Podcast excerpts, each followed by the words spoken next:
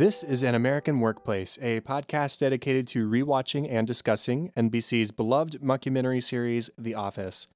My name is Chad Hopkins, and joining me, as always, is my good friend and co host, Katie White. How are you holding up up there in the middle of nor'easter Toby? you know, I feel like all we talk about is uh, weather at the beginning of this, but this is honestly the worst. Uh, it's really very snowy, but it is very pretty. Um, I got to go out and take some photos today and got soaking wet in the snow, but it was fun. Um, making the best of it. Just too perfect that it's named Toby. Uh, right. Uh, I-, I thought that was so, so funny. It's like so annoying and uh, unwanted and exactly like Toby to Michael. So. Absolutely perfect. Well, we did want to shout out to just a few people who we heard from recently on Facebook, whether that was messages or ratings, which we appreciate as well.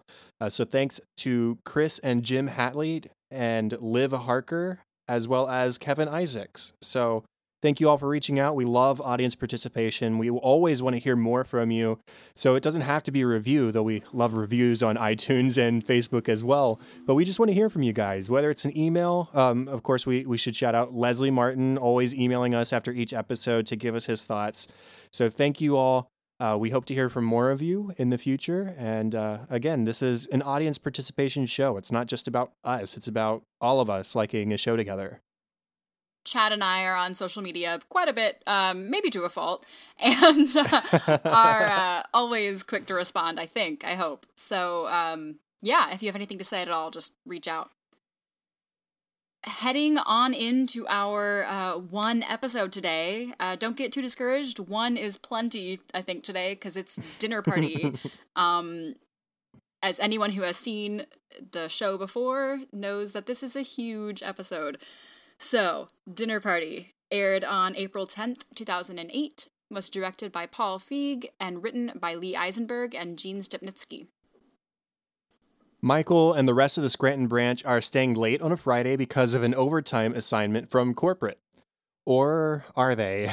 Michael calls them and says it's not fair to his employees who are his friends, and he says they're going to go home. And because they were told to not have plans at night because of having to work late, but now they're no longer working late, Michael has finally caught Jim and Pam available on a Friday night. So the three of them, plus Andy and Angela, spend the night at Michael's condo with Jan for perhaps the most uncomfortable dinner party of all time. Yeah, that's uh, that's it. Um, but so much more to that. It's it's a big, huge Jan episode, um, and Michael, but we get a whole lot of Jan today. So let's dive in. I can't help but sort of admire the evil genius of Michael coming up with this elaborate scheme to con Jim and Pam out of a Friday night at home. Uh, what, what is it? Jim says that Michael's asked what six, nine, something like that yeah. times, and they've been able to get out of it every time except for this. And this is something that Michael has been setting up apparently all week uh, because he told everybody don't make plans. If you have plans, cancel them. We have to stay working late for corporate. And then he just undoes it all with one supposed phone call, and uh, it, it's automatically okay. Well, now you're free, so come on over and they just can't come up with an excuse to get out of it now. Yeah, it's so manipulative of him, but I kind of feel like Jim and Pam are wishing, you know, maybe if we had taken him up on this earlier, we wouldn't have caught this dinner party. Uh, and maybe yeah. they're kind of um, kicking themselves because this is the worst. I mean, it's really bad. Um, it is. Of course, it was originally just going to be Jim, Pam, Michael, uh, Jan, and Andy and Angela. However, Dwight overhears, of course, he hears that Angela will be there and really, really has to go um, to the party and shows up uninvited. Uh, in fact, Michael specifically does not invite Dwight to his face. He says, You know what? It's couples only. I only have six wine glasses. You're not with anybody. Sorry. This is a couples thing. I think Dwight definitely wants to go because Angela's going to be there, but also just because it's Michael. And uh, he has these negative feelings towards Jim, as we've seen, and towards Andy for a long time, and especially now that he's with Angela. And so he was just jealous that those two guys specifically were invited over to hang out with Michael when presumably Dwight would like to hang out with Michael all the time, but Michael doesn't oblige. And so this was his opportunity, and he was passed up in favor of uh, two people he considers or considered at some point to be his enemies. And of course, he does show up with a much older woman who, um, I believe, says was his babysitter and kind of comes from that same Amish history Dwight's family has. She's kind of in that same disconnected world. She doesn't know what email is when Jim asks her. um, we didn't get a whole lot of stuff with her, but just so funny that Dwight shows up with this stranger who he really doesn't even seem to care for. No, not at all. She was purely his ticket to get in because the reasons Michael gave were that they didn't have enough wine glasses and that Dwight wasn't in a couple. So he shows up with another person and he shows up with wine glasses. So clearly that's okay. He can show up now and that's okay. He fixed both problems. Yeah. so just talking as to the content of the dinner party itself, they show up, Pam, uh, Pam and Jim first, and they are taken on a tour and they find out all sorts of things about Jan and Michael's home life. Uh, Michael sleeps at the end of the bed rather than in the bed with Jan because she has space issues, apparently. And there's also a camera that's sitting at the end of the bed aimed at the bed. So, one guess as to what that's for. because back in Women's Appreciation in season three, Michael told the women at the mall that Jan recorded them having sex so that number one, they could watch afterward in order to, quote, improve his form. And number two, so that she could show and discuss the video with her therapist. And so we know what the camera's for, and there's further evidence that it's still going on despite the relationship ending in women's appreciation and then restarting once just got Jan got the the breast enhancement surgery. And now things are just back to the way they were apparently. And even worse maybe as we see in this episode um, unless this mm-hmm. is just a, how it was you know and uh, this is a, the, our, our first peek into their home life. But in my notes i made a whole list of just house notes. Um, just the weird things that go on in their home uh, I want to just comment on that bench for a second in case you haven't seen the episode recently or have never seen it. It's a bench that Michael sleeps on at the foot of the bed like a dog. I mean, it's really, really just abusive and sad. Like, at least if you're not going to sleep in the same bed with the person you live with, at least give him his own bed in another room or something. It's just so manipulative, not not manipulative, but it's uh very just it's abusive. Abusive, yeah. yeah. It's it's really awful. And the worst part is they both try to justify it. Michael says, "Oh no, if I just curl up like this and I fit perfectly fine and I sleep okay," and uh, Jan says, "Yeah, he fits okay. Look, he he looks comfy." And uh, they, they both try and justify why this is okay, but they, I mean, they should both know it's not. And the reason Michael doesn't have his own separate bed is because Jan is occupying two of the other rooms in the condo. So, of the three bedrooms, two of them are occupied by Jan, and I would assume she, her name's not on the uh, the the condo uh, agreement because Michael purchased it back in season two, and so she's living rent free, uh, no job, leeching off of Michael, and occupying two of his living spaces and forcing him to sleep on a bench. So there there are all kinds of things going wrong um, she has taken over the decorating. She is, I mean, uh, well, one of the rooms is filled with candles and they're very pungent because they are candles. And so that's another way she's sort of invading his space with unwanted uh, smells. It, there's just so many things going wrong. And not to mention the fact that, you know, two of them living in the house, a three bedroom, okay, maybe you each get an office. She has an office and a workspace and no job. She does not no. need an office at this point. Michael does have a job and possibly could use a home office, but Jan um, has an office that has never been touched, as they say, and has taken over this other bedroom as well. And it's just such an invasion. I mean, she's just taking over his life in every aspect. Regarding her candle business, she says she goes up there when she's frustrated or irritated or angry, which lends me to believe that those are feelings that she feels pretty often. And so she goes up there when she's feeling that way and it all goes away. She just smells her candles and it all goes away.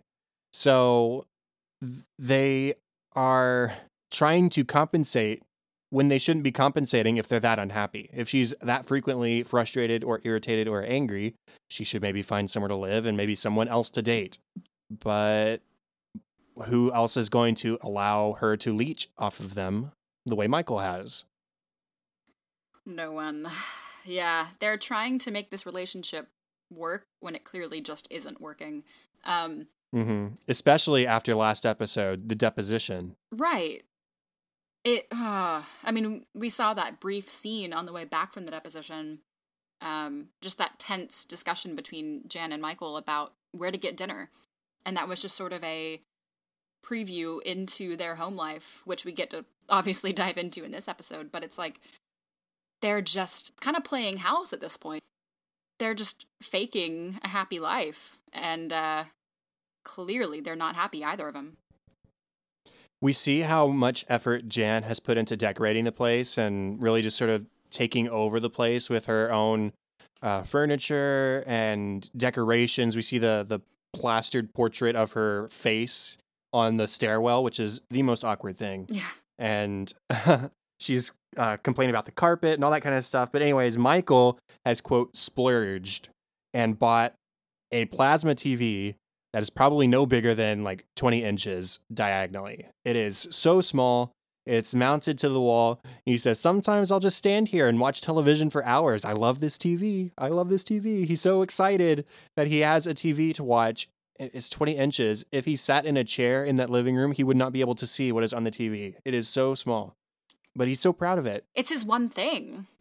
It is. That's that's what I was about to say. Is it's like the one thing he can be proud of because it's the one thing that's his, aside from the Dundies that are sitting in the corner under Jan's stuff.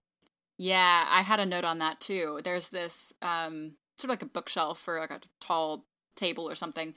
And it's really clever camera work because they panned the Dundies and then kind of up at the uh up at the candles. So as it's panning back to the characters, it, it kind of shows look, Jan's on top here, Michael's at the bottom. Um, even in the decoration of the house. And Michael's only other things that we see at this point of the episode are all in the garage. He has his, um, I mean, fairly ugly. I'll give I'll give Jan that, but fairly obnoxious. But it's his one thing. Um, his beer neon sign, right? So that's in the garage. He has these chair hand things in the garage. Everything's just kind of been thrown in the garage as okay, well, we didn't throw out your stuff. We still have your stuff, but it doesn't live in the house. Right. And aside from the the decoration abuse, um, well, Michael has built this small table, and so that's his other small little thing. It, right. If you can call it a table, it, it resembles a table slightly in that it's got four legs and is flat on top, but it's pretty pathetic. And Jim tries to make Michael feel better about it uh, and about the TV by saying, well, well, I'm just terrible with this kind of thing. So kudos for you for being able to, you know, do something even remotely craftsman-like. And then uh, Jan sort of makes a face like, really? I, I don't believe that. But Jim's just trying to make Michael feel better. And Jim says, well, if you ever need help with this kind of stuff, then I'm just a phone call away. And Jan, being the jealous uh, person that she is, says, Oh, I bet you are. And just sort of stares daggers at Pam. I think Jan has this really weird dichotomy between hating Michael so much and being really, really jealous over him. She doesn't want Michael, but she doesn't want anyone else to want him either. And she has this idea that Pam and Michael had some kind of history. I, I wonder what history she has, or she she thinks that uh, Pam and Michael have. She says to Pam that Michael's told her about them dating previously. I don't know if I believe that. I don't know if Michael would make up something about him and Pam having any sort of thing. I think it's purely that moment in Fun Run, the uh, opening episode of season four, where Pam accidentally sees Michael's penis. And she just blows, she, as in uh, Jan, just blows that out of proportion and takes it and crafts it into this fantasy so she can be jealous of Michael in some circumstance. You know, I, I just don't see Michael as the kind of person who would make up this relationship with Pam. Uh, I don't know. I just don't see him as that kind of guy. Right. I think the most he would do is maybe indicate that he wanted to be in a relationship with Pam because, I mean, obviously, Pam is this attractive, down to earth girl that Michael will never get. Um, and I think he he maybe would have hinted something about being very attracted to Pam, but I don't think I agree. I don't think he would ever say anything to indicate that he had dated Pam. Well, after all of this and the tour, and Andy and Angela show up, um, Jan reveals that she hasn't even begun cooking the meal. It needs three hours to braise. And so they're not going to be eating until super late. Uh, Pam asked, what, three hours from now or three hours from earlier, like uh, four o'clock? Jan responds, you know, in Spain, they often don't start eating until midnight. Well, they're not in Spain, Jan, are they? you know? Um, and most normal people are in bed around midnight ish. I say normal people because you and I are known to not be in bed by midnight. Yeah. But uh, but normal people are. They're not eating in America most of the time at midnight. And Michael does amusingly follow up with when in Rome because he doesn't know what that means. But it Jan just making she's so confrontational with Pam and she makes that statement which makes no sense because why does it matter what the people in Spain do? Because they're not in Spain. And it's not like a Spanish themed dinner party either. Oh, and also, once again, Jan doesn't have a job. She could have started braising the meal at four o'clock. it's your home. That would make a little too much sense. It would. You know, that would involve planning and rational thinking, but here we are at dinner party, so. Skipping ahead a little bit just to keep up this um, thread of Jan and Pam, um, they take a quote girls trip to the kitchen. Uh, she drags Angela along, and just kind of further goats um, Pam at that point too says, "Yeah, Michael." That's that's when she says, "Yeah, Michael told me um, a bit about your history," and Pam just says, "I have never wanted to or." ever resembled dating Michael ever. I would never consider that. she just kind of spews just negativity at the thought of dating Michael, and uh, Jan just does not believe her. And I think Jan sort of takes that as a little bit of an insult too. The way mm-hmm. Pam is so fervently denies any involvement with Michael or any want for involvement with Michael. Uh, I think it just sort of further cements Jan's feeling. You know, she says at one point when uh, Dwight and Angela, or Dwight, nope, Dwight and the babysitter show up, she walks off saying, I hate my life. And I think that's just sort of further cementing the the self-loathing that she's mentioned in previous episodes before as well. Um, yeah, who would date Michael at this point? Nobody seems to really want to, uh, especially Pam and seemingly Jan, even though she's leeching leeching off of him. Then there's the whole Hunter situation, huh. uh, who was her assistant when she worked at Dunder Mifflin. Uh, this young man, uh, attractive, I suppose, and she has this weird obsession with his music. He's in a band, apparently.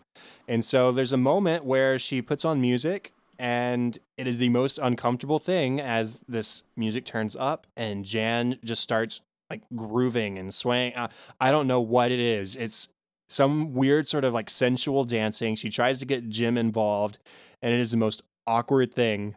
And darn that song because it is so catchy. and it gets stuck in my head at the most inopportune times. But it's just, uh, we can make some insinuations off of her obsession with the music and the lyrics of the song. You took me by the hand.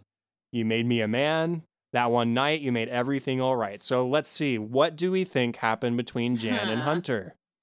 And I I think Michael knows that or knows some sort of hint of that because he's clearly upset by the fact that she's listening to this music too. And he says later, you know, I don't think Hunter is that talented. So there's just another layer of this strained relationship between Jan and Michael. And even if nothing happened between Jan and Hunter, she's clearly attracted to him at the very least. Um, right. And it's just awkward. I mean, she's up there, like, dancing really almost aggressively to this music, and everyone else is just watching her. No one's dancing. She's just having this little moment over there by the stereo. It's just, she's having a little breakdown, is what it is. Yeah, typically, if you're going to put on music at a party, it's going to be maybe something without lyrics, or if it does have lyrics, you're going to put it way down in volume so it can be in the background, so you can actual actually have like conversation. That's the point of having company over, so you can talk with people and uh, meet with people and converse with people, and I, it, it just it's it's such a strange moment. Uh, and like I said, she does try and get Jim involved. She grabs his hand and tries to pull him up, and he just stays firmly planted in that seat. And she just sort of twirls herself under his arm, and Pam's having a fun time with it, just sort of staring at Jim and watching him react. But man, it's awkward. It's that, that's like the the operative phrase of this episode. Yeah. Man, that's awkward. Honestly. and you know that's a that's a an operative phrase for the show, but it is just cranked up to eleven in this episode this episode at first I, I think the first time I watched it, I said, yeah, like that's a really good, really awkward episode. But every time I watch it, it just sinks in a little bit more. Like, this is so uncomfortable. Um this is probably to me the second most awkward episode of The Office. Um, I think I know what the first one yes, is. you do. Uh, and we're not even going to get there yet. That's going to be a painful episode. Um, but this is this is up there. It is. And so all of this culminates with the dinner itself finally presumably 9 9:30 maybe even later at night and both Jan and Michael just sort of crack and they've clearly had enough of each other. Uh, Michael starts dipping his steak in his wine and she says stop doing that that's disgusting and he gets offended because hey, you know I have soft teeth whatever. I don't. Oh, okay. I, will I'll take Michael at his word. He has soft teeth. He needs to soften his steak a little bit. And so, uh, after she makes fun of him for that, then she goes and she grabs, or Michael goes and grabs the beer lady neon sign that Jan mentioned earlier that she got rid of in favor of the Dundies. Because uh, Michael only gets one thing, and so he got the Dundies. And so he goes and he takes down this like modern artwork that's hanging in the kitchen or the dining area and he hangs up and plugs in this glaringly bright neon beer lady sign and it just casts like this pale glow over everybody. And it's it's so uncomfortable. And then Jan starts getting angry with him and they start fighting. And Jan goes out to the living room and throws a Dundie at Michael's TV and Michael just explodes at her because well, they're both being unreasonable, but I think Jan more than anything is the one picking fights. Yeah, um and I think Michael also is getting really embarrassed because they have company over. Um and Jan is choosing this time, or at least this is what we see, she's choosing this party to really just pick away at Michael's ego and at his confidence and she's just making him feel like absolute crap and he just can't handle it. I mean i not i'm not sure i could either. Um mm-hmm. and then just to make matters worse she throws his dundie at his tv it's the two things that michael has and she breaks both of them yeah, and I mean earlier she told that story of the ice cream truck and Michael running through the screen door, uh, with, or it wasn't a screen door, the glass door, uh, which is funny. But Michael clearly doesn't want the story to be told because it is embarrassing. It does make him look a little bit stupid. And she clearly isn't telling it as a cute story, as she describes it, uh, but clearly to make fun of him. And she's laughing at him, not with him. Right. Very much at him. And yeah, Michael I think just has had enough and he he after she's thrown the the Dundie at the TV, he says, "Good luck paying me back on your zero dollars a year plus benefit salary, babe." Which, by the way, they say "babe" a whole lot in this episode. I, I don't know if it's just like The some sort of Passive aggressive babe in the world. it's passive aggressive, and I think it's a way to fake affection Yes, absolutely. Because it's a pet nickname. But because of that, I don't know if I could ever call a loved one babe in any serious manner. Uh, because of this episode, it has ruined that pet nickname forever for me. It's got to be something else. Yeah. um, yeah, so Michael tells her off, and she runs off crying, and that's the the end of the dinner party because everybody is pretty quick to leave after that. The cops are called because of a noise disturbance because they are screaming at each other. Um, Dwight, of course, knows the knows the police, and they say, "Not now, Dwight." And um, they ask if Michael has anywhere he can stay tonight. Uh, so he does not stay at home, and we actually see Jan um, gluing or trying to glue Michael's Dundie back together, which is the only time I think in this episode that I have any positive feelings towards Jan because she's trying a little, I guess. Um, I think she feels badly for what happened, but that is absolutely no excuse. And oh my gosh, uh, absolutely ridiculous behavior. Yeah, when the cops show up, uh, Michael is given the option to press charges on Jan for smashing his TV. And at first he says, Would she get in trouble? And they said, Yes. And he says, I- I'll take the fall for it. I did it. They- They said, Well, you don't have to press charges. And so he ends up going home with somebody, uh, with Dwight, because Dwight's the one that offers. And despite Jim earlier saying that his apartment was flooded, uh, we can talk about that in a second. He says his apartment's on fire. Yeah. so uh, Jim and Pam definitely don't want to take Michael home. Dwight offers, and he does. And Jan comes out and says, "What's happening? Don't, don't hurt him. Is everything okay?" She she seems to be really apologetic, um, and she offers one last babe as Michael is leaving with Dwight. Um, but yeah, it's it's a very stark contrast between Jan just a few minutes prior and Jan at the end of the episode when she does appear to be a little bit apologetic. And uh, we have alluded to potential mental problems with Jan in the past. And I think that this, more than anything so far, really shows that there might be some level of bipolar disorder, honestly, um, th- with the extremities of her mood swings in uh, just those last few minutes. There is something unstable about her for sure. Um, and just su- such volatile changes too. Yeah. So that's dinner party uh, for Jan and Michael. And there's a few few nuggets that came up. For instance, um, in their screaming match, Michael mentions that Jan always gets her way. So I, I do like that he brought this up to her, not necessarily in the presence of company, but he says, when we uh, went to New York and you wanted to see Wicked and I wanted to see Stomp, what did we see? Jan says, we saw Wicked. Okay, you have that one. He says, when um, you definitely didn't want to have kids, and I definitely did, what did I do? I got a vasectomy. When you changed your mind, I got a reverse vasectomy. And then you changed your mind again. Snip, snap, snip, snap, snip, snap. Which is horrifying. Um, it is horrifying with the way he says that. It's so snip, snap, snip, snap, snip. You have no tolls.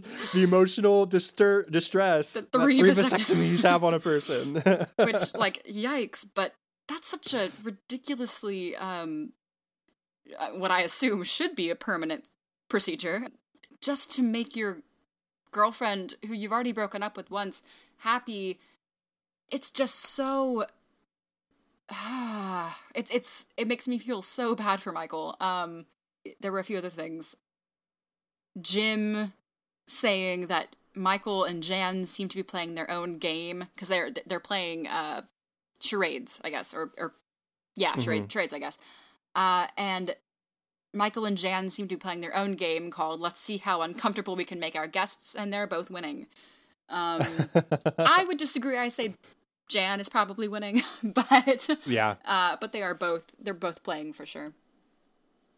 Yeah, it's Jan who makes the what what Michael says more uncomfortable Exactly. Yeah. because M- Michael's just being Michael most of the time. He does that whole like rhythmic uh well, I, I don't remember exactly what he says, my, but it's my. just I'm. My turn. My. Yeah, my turn. That's right. Yeah, he's just rhythmically saying my turn, and it is a little irritating. But it's Michael. We've we've seen that. We're used to it. They're used to it because they see him in the office every day.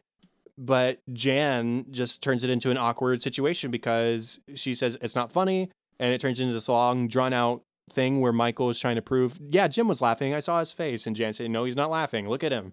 And yeah, anytime that Michael makes him uncomfortable, it's mostly because of how Jan reacts to what Michael does. So not much blame, I think, can be pressed on him this time. Um, Mike or Jim is so uh, desperate to leave that he comes up with this fake flooded apartment story, and he tries to take Pam with him. But then Michael says, "Well, you don't both need to go to check out the damage." And Jim is so desperate that he actually tries to leave without Pam. he he he says, "You are right, Pam. I will see you later. Um, good night, everybody. Thanks for the good time." And uh, Pam does stop him, but I, I I wrote in my notes. I don't think this reveals anything about Jim's character necessarily. I like obviously he's just so uncomfortable with this situation that he would do anything to get out of it himself, even if it means leaving Pam behind. It would have been so simple though to be like, "Oh, well, I'm her ride." I know that they probably would have offered, but he could have tried a little harder. um, But yeah, he is he is desperate to get out. Um, that might be all I have for the main bit of this episode. Yeah, I think we've gone pretty exhaustively into detail. I, I suppose there's one more thing. Uh, Angela clearly doesn't want to be there, especially not with Andy, especially not in Michael's house, and especially when Dwight arrives. There's three levels of especially there because it just seems to get worse. Uh, she's still very opposed to Dwight after the unfortunate demise of Sprinkles, and uh, she denies any part of their relationship that she liked uh, you know, Dwight and the babysitter show up, and Dwight brings his own food, uh, as well as the wine glass and as well as the babysitter. And he has turkey leg and he has beet salad, and he offers it to Angela. She says, I hate beet salad. Dwight says, I know for a fact that you love beet salad. I've seen you eat it many, many times. And Angela says, Nothing would, uh, I I would hate nothing more than to pop one of your beets into my mouth, uh, something along those lines. And so she's denying anything to do with Dwight, uh, especially after he shows up. So uh, we just see that that is still sort of cemented. And uh, as they're leaving, Andy and Angela go and get ice cream, and Andy tries to play cute with her, tries to uh, sneak a bite of her ice cream cone, and she doesn't like that very much. She doesn't like the cutesy stuff and smashes the ice cream cone on the outside of his car as they drive off. So, uh, still not much in the way of their relationship happening so far, but it, it's clearly she's still preferring him to Dwight, at least at this moment. There were a couple of funny moments. It was not an entirely dramatic episode, although it sort of was. Dwight, when he has his talking head about not being invited to the dinner party, um, he just breaks down and cries. he, he tries to put on a tough face and say, you know, I wasn't bothered that I wasn't invited, but he just sobs uncontrollably. Yeah, poor Dwight. um, Michael, when they first start drinking the wine, says, hmm, sort of an oaky afterbirth. no. and that is no. disgusting, but it is so funny. Um, Michael goes in to hug Angela when she arrives, and Angela just says, no, no, nope. she does not want a hug from Michael. Michael tries to get Jim and Andy to invest in Serenity by Jan. For $10,000, you can be co owners of the company. He says, Did you know that candles are the fastest growing product in the scent aroma market?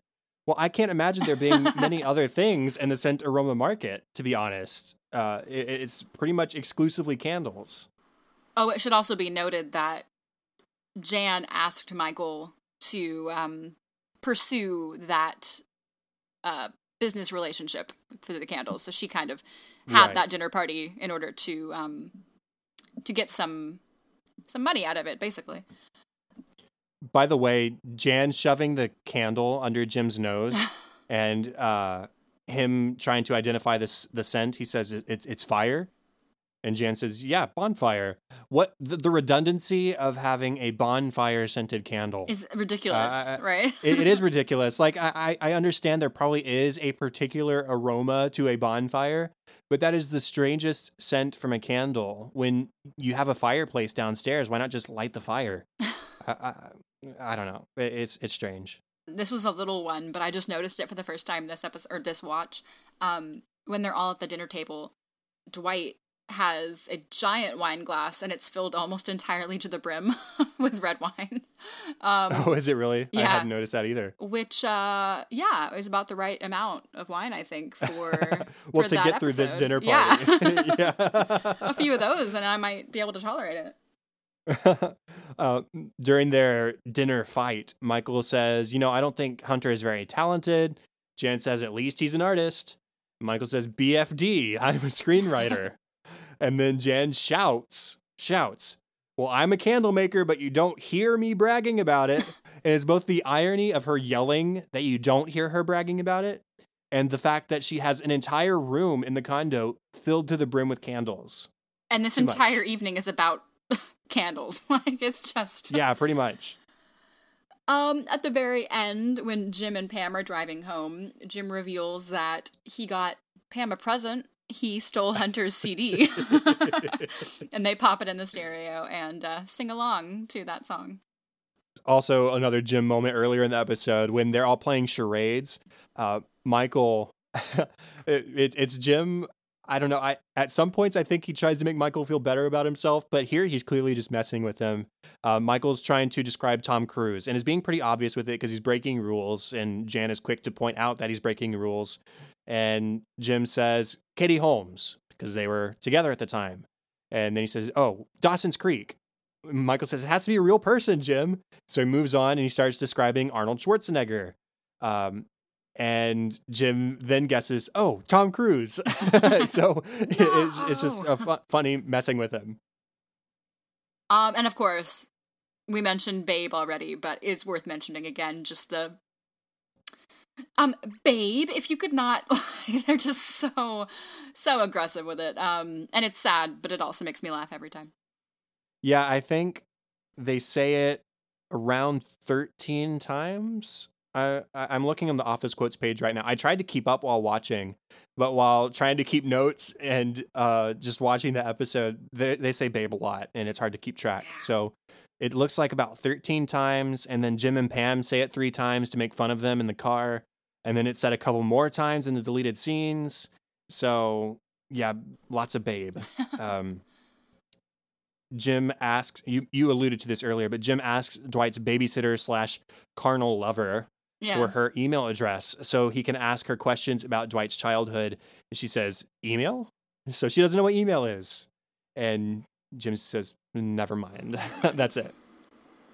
That might be it for me. If you have any others. Uh, just one or two more. Um, when Dwight is offering Michael a place to stay that night, he says, You're sleeping with me. I'm going to take you home, Michael. it's just bad phrasing, bad choice of words. And then on their way home with Michael, uh, they stop at a stop sign or a light or something. And the babysitter is there on the curb waiting for the bus. And she just waves. And instead of offering her a ride or acknowledging her, he just ignores her and pulls off. Not a whole lot of friendliness even there at all, but apparently they are carnal, and that's all we need to know, as Dwight says. That's all we need to know. I- she I was think- just yeah. a means to an end. That is all I need to know, frankly. That's all I want to know. Yeah, yeah. for sure. Uh, and then lastly, for me, Angela reveals just how little she knows about pop culture or politics, I think, because when Michael is describing Arnold Schwarzenegger, he says he's the governor of California, he's the Terminator. Both of those are very obvious clues. And she says those aren't helpful. So I just have to ask, what hole in the ground does she live in? Because like that, those are pretty big things back in 2008. there was the, the and the Terminator, and it was the same guy. Uh, so I don't know, but anyways, that's all I have. Oh, I should mention it's not really a funny moment, but Pam gets total cool girlfriend points. Um, Michael was trying to get Pam to guess um, Joe Montana, and he he hints at Joe Camel. Oh, sorry, was it Michael? It was Andy. Andy, thank you. Um, and he Uh-huh. says the state where, oh gosh, what's the capital of Montana? Um, Helena. Possible. I don't honestly. I don't even oh know. no. anyway, It- uh, um, yeah, Helena. You're right. There we go. right. Um, and so you know they kind of pair the words together, and she says Joe Montana, and he goes yes. She goes, well, you could have just said 49ers quarterback. she gets some some cool some cool girl points for that. So Going into deleted scenes. This this really made me laugh. um, Toby had tickets apparently to see Tom Petty and the Heartbreakers that night, uh, but gave them to his ex-wife and her husband because they had a, a, a overtime assignment from corporate. And then Michael faked it and revealed that it was it was done and that th- they weren't going to have to stay. And so Toby confronts him and says, "You really can't change the schedule like that. I, I had tickets to see Tom Petty." And uh, Michael interrupts and says, "Well, the, it seems like the Heartbreakers are gonna be heartbroken." Uh, he, he laments that nobody heard that. Very funny joke, Michael. Very very well put. very awesome. Uh, but that made me laugh so hard that, of course, of course, Toby had to hand over Tom Petty tickets because of a fake work assignment that Michael told him about. Uh, Michael has a talking head where he lists his dream dinner guests. He says Jim, Pam, Ryan, the mayor, Barack Obama, Shiloh Jolie Pitt. His reasoning, because at the end of the night, Brad and or Angelina would have to pick him up, and I would get to meet them. Uh, Would I, I don't know why he couldn't just invite, invite, yeah. Brad and Ed. I mean, he's got Obama on the list. Um, all the children of the world, Val Kilmer, but he probably couldn't come because he's too famous. Obviously, yes. Ob- yeah.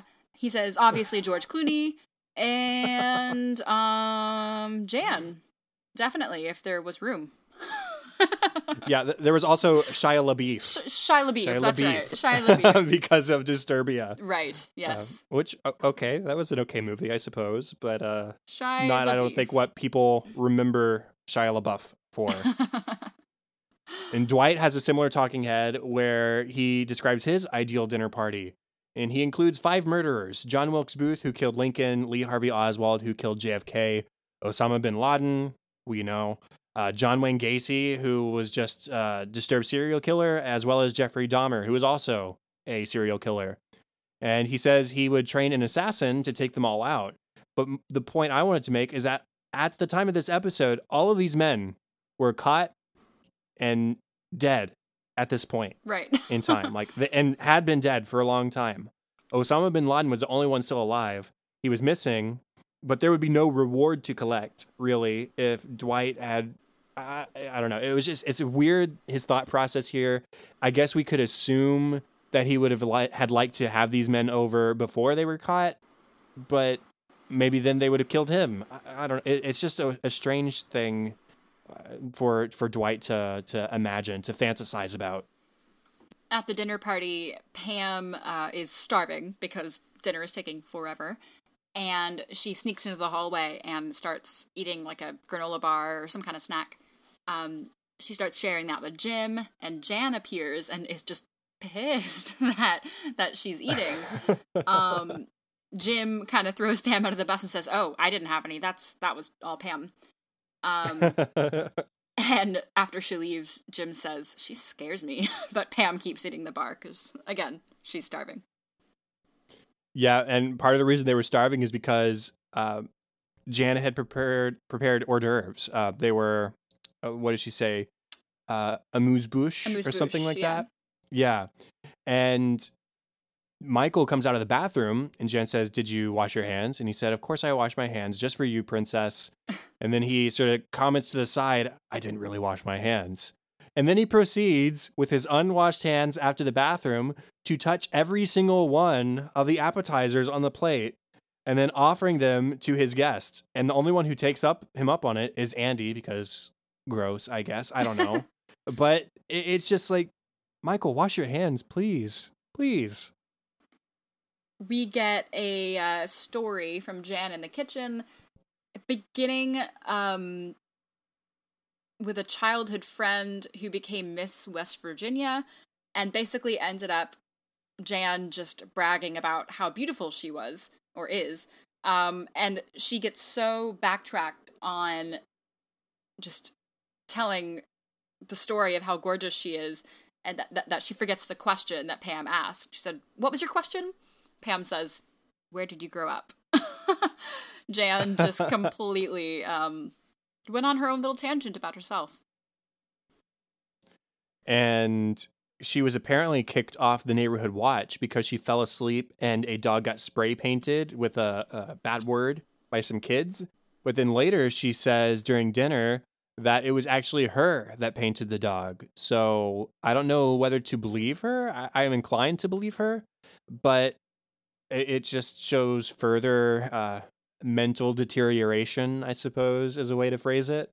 Uh, because it, what a kind of a sick thing to do, you know? Honestly, yeah. Um, I tend to believe her because she, um, l- later on in the episode where this scene would have been placed, uh, when the police arrive, Jan rushes outside, and the neighbors who own that dog are out there, and the dog ha- has its side blurred out because the word is still there. Um, and she kind of insults the the dog and says something about it being an ugly mutt, um, which it's not, by the way. It was a Weimaraner, and I was I had Weimaraners growing up, and I feel bad for it. um, but anyway, um, she like kind of insults the dog and the owners, and I tend to believe that she did do it um, because she goes and says, I held it down with my knee and I spray painted it until I was good and done, and it bit me and Ugh. I didn't even feel it, and it was just, ugh, ah, yeah. She's the worst. She's the worst. um, one of my favorite deleted scenes from the show, like ever, to the point that I at one point forgot it was a deleted scene and thought it was actually in the episode, is when Dwight approaches Angela at the the entryway of the condo. He says, I noticed you're wearing open toed shoes. Since when did you become a whore? I, I described that scene to a friend once and she didn't know what I was talking about. And so that's how I realized, oh, that's a deleted scene. So I don't know how I became acquainted with this scene. It might have been through like a, a meme shared on an office fan page or something. But I think that is so funny. Since when did you become a whore? I had never seen that one, and uh, it's pretty great. also, speaking of Angela, Andy and Angela on their way home, um, Angela has this moment with Andy. She says, You have to understand, I hated you so profoundly for so long that it's difficult for me to find you tolerable which I do. and Andy gives her a big hug. Uh, he's just so thankful that she tolerates him. Um, that's true love right there. That's love. Um, signed, sealed, delivered. Yeah. Yeah, uh, I mean, because obviously Michael and Jan don't tolerate each other, so right. I mean, it's a step up from that. They probably have a better relationship. Yeah. quick discussion topic on this one. We we had some struggles coming up with one just because it's such a, a weighty episode and it's so uncomfortable. But I just thought I would ask do we feel sorry for Jan and why or why not? I'm going to have to say a hard no. Um, I really don't. I mean, the only thing I could possibly feel sorry for her on is that she is mentally unstable. So, in that case, like, yeah, um, that is awful. And I hope she gets the help she needs. You know, it's a fictional character, obviously, but she obviously needs help. Um, but she's not treating her serious boyfriend the way that a human, even your worst enemy, deserves to be treated. Uh, and so, if, for that reason, no. I mean, take care of yourself and get the help you, you need because she's being awful. What about I you? agree with you on both. Yeah, I agree with you on both points. I would have said the same thing regarding her mental health. That's the only thing that sort of gives me pause. Uh, but clearly she is the abusive one in the relationship. And when Michael talks about the vasectomies, he just wanted kids. She said no. Then she changes her mind. Maybe I want kids. And so he has it reversed and then back because she says definitely no. And then she, uh, yelling at Michael, just says, fine, let's just have an effing kid. And Michael pauses for a moment and says, are, are you serious? Do you mean that? so it- it's like a, a moment where he thinks maybe she's being genuine. And that's when she walks off and says, I hate my life. Um, but I don't know. She's just so emotionally abusive. Mental health problems or not, I understand that to a certain extent, if you do have mental health problems, that isn't your fault. But uh, she just treats Michael so poorly, and he is nothing but kind to her. Uh, yes, he retaliates when it is warranted in this episode, but he is not the one instigating any of it. So I, I, I find it difficult to have any sort of uh, apologetic feeling towards her because really she doesn't seem to deserve it. So Yeah. But with that being said, if any of you listening have a discussion topic, that'd be a lot of fun. I think um, send us an email, send us uh, something on Twitter, Facebook, whatever it is. Um, we will either answer it directly or maybe in the next episode. Um, yeah, reach out if you have anything, any questions you want us to answer, or like a game to play even with this episode. Let us know. And with that, that's the end of the official 35th episode of An American Workplace. Contact us on Facebook at facebook.com slash workplacepod and at workplacepod on Twitter. Please consider going over to iTunes and giving us a rating and review. It's a big help with visibility and the charts. And also, if you have additional feedback or ideas for the show, email us workplacepod at gmail.com. You can find me at ktlady623 on Twitter or at facebook.com slash katie.white. And the best place for me is also on Twitter at Chadadada. That is C H A D A D A D A. And also facebook.com slash chad.hopkins. There's my other podcast, Cinescope, where we talk about the movies we love and why we love them. You can find that where podcasts can be found and at the website, thecinescopepodcast.com. And all the show notes and all that con- contact information I just listed can also be found at workplacepodcast.com. And that's all for this week.